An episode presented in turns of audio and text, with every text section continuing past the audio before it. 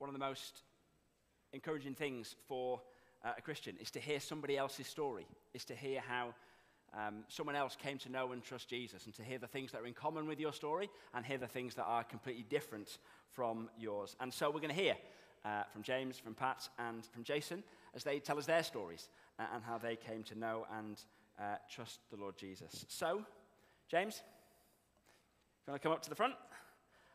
No? I mean, we've got roving microphones. We can... Over to you, James.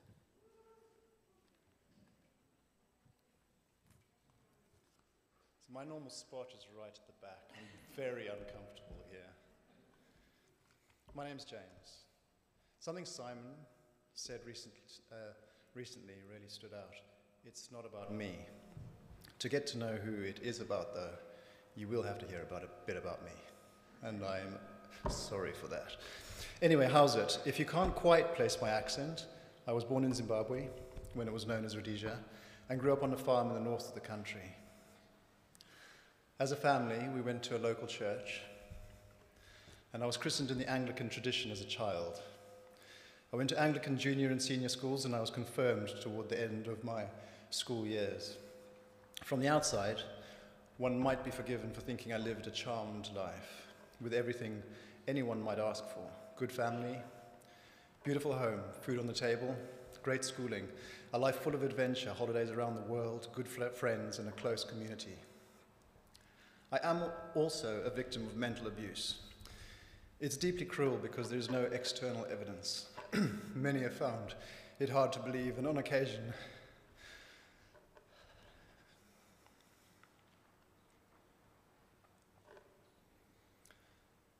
I have been made to feel a fool for suggesting it was even happening. Ultimately, this led to a very lonely existence, one filled with self doubt, self loathing, selfish introspection, growing depression, and an inability to love. I found it hard to appreciate the very evident blessings in my life. After school, I turned to various worldly pursuits and teachings of different religions to provide meaning for life and an escape from the hurt inside. Every avenue provided only temporary relief from the mess. I did eventually come back to the Bible because I recognized its truth. I even called myself a Christian, but the way I lived would have turned anyone away from Jesus. In 2001, I moved to England, but still unable to find reason or hope, my life descended into a numb, disengaged struggle to get through each day, and I made endless poor choices.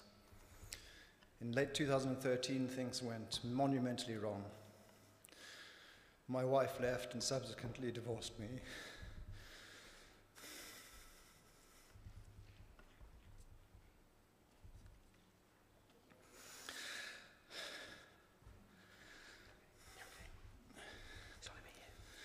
My dad died after a battle with cancer in Zimbabwe.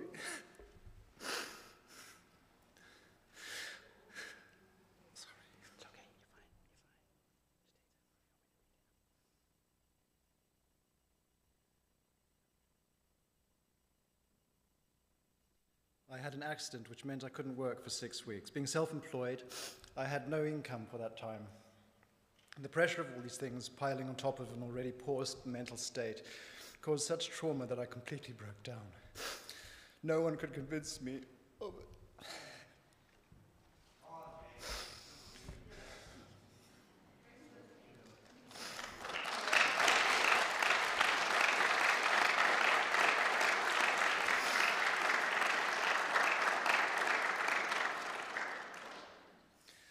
Uh, no convince me of any reason to keep going, and I was certain everyone, including my children, would benefit from not having me around.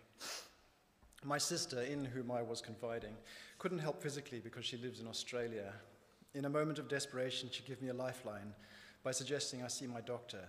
He is a good friend and a Christian, something that struck me immediately. Anyway, by the next morning, he'd arranged for me get, to get into NHS funded counseling, which started within two days. Early in my road to recovery, worldly lies continued to drive a lot of my motivations. One hangover from my years of depression saw me working on things that would improve how I appeared to the world. On some levels, the effort distracted me from the introspection, so it wasn't all negative, but it was exhausting. And there was always something bigger to aim for, so there was no rest available to me. What I came to realize in the day to day struggle after the worst times of my depression was that although I believed in God, I didn't have a personal faith. I didn't have a relationship with Jesus. For me, the Bible was a great guide to living one, one's best life. Unfortunately, having a good guide for life gave no hope, reason, or purpose. I couldn't quite get to the place of peace and hope that Jesus promises. In 2020, I watched The Chosen. While my scientific reasoning and reading of the Bible hadn't brought to life Jesus' love for us, this show did. Human love had failed me for so long, I hadn't give God, given godly love a chance. His love doesn't vary depending according to my performance. His is a love that focuses on community, togetherness, forgiveness, and acceptance. Starting to believe that Jesus loves me in spite of my brokenness allowed me to start believing I'm worthy of my place in this life. John chapter 3, verse 16 really helped at the time, and I'm sure it's helped countless others. Jason, are you reading this later? Okay, I'll leave, I'll leave it for you. I've got another section. anyway, that's when my intellect stopped being the way to understand the Bible, and my heart softened. I, I got it. No longer did I just believe that the main character in the story lived 2,000 years ago. I knew that Jesus is God, my Savior. I knew that I'm loved. Suddenly, life was filled with meaning, and I found hope. And evidence of this was the fact that that day my depression ended. A condition I'd been made to believe would continue to afflict me for the rest of my life because of the mental scarring was just gone. I can find no explanation for that other than that God healed me. I did the Alpha course online while we were locked down and unable to worship together. The leaders of that group are a great witness to the love and hospitality of Jesus, and the group as a whole has been very supportive. I believe that was God's protection over me because after coming to faith, I was faced with spiritual battles which tried to distract me from the certainty of my salvation. The fellowship of the Alpha Group struck me profoundly, and a need to be part of a local church started to rise. Through a random meeting, I found there are no coincidences in the way God works. And Adam, this is a shout out to you. God is using you more than you'd like to admit. I heard that Headley Park Church was reopening its doors to in person services before many other churches. I started coming here as soon as we were allowed into the building in 2021. In spite of my terrible state of mind, a lot of incredible people have stood by me throughout. Many are here today, some have driven across the country, and more watching online from around the world. I've been in the prayers of more people than I'm aware. Randall, who's been a great friend from, since I was at school in Zimbabwe, will be in the water with me today, and he's driven across from East Anglia. I'm getting baptized as a public declaration of the new life I have in Jesus. Jesus was baptized. Baptism following belief is commanded numerous times in the Bible. I would have been much, much, much more comfortable doing it privately with a couple of friends in a local river. Lockdowns prevented that from happening, and I'm sure that was not coincidental. Neil got a chance to convince me that a public baptism would be a great witness to the power of the Lord in my life, which might even help others. It's not about me, remember. So, this is the story of how Jesus continues to work for good in my life, even using the bad, uh, the bad bits for his purpose. Although I'm free from depression, I am still a sinner in need of a Savior, needing to repent constantly for falling victim to the ongoing battle with the enemy's lies. This realization has led to an understanding that everyone is struggling with something. I'm able to start seeing what loving your neighbor and even your enemy looks like. I'm beginning to learn to trust and even learning how to forgive my abuser Surely that is supernatural.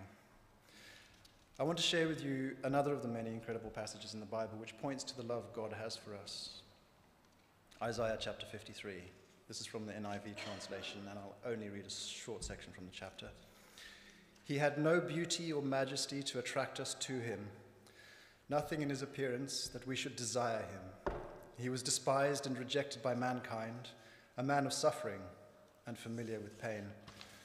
Like one from whom people hide their faces, he was despised, and we held him in low esteem.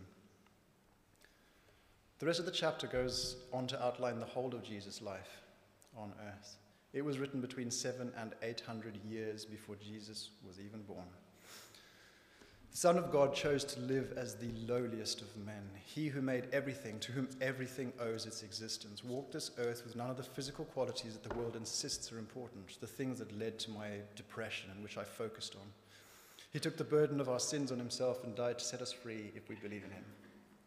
Thank you, Jesus, for the peace and hope I find in you, and for the support and encouragement of your extended family, my brothers and sisters.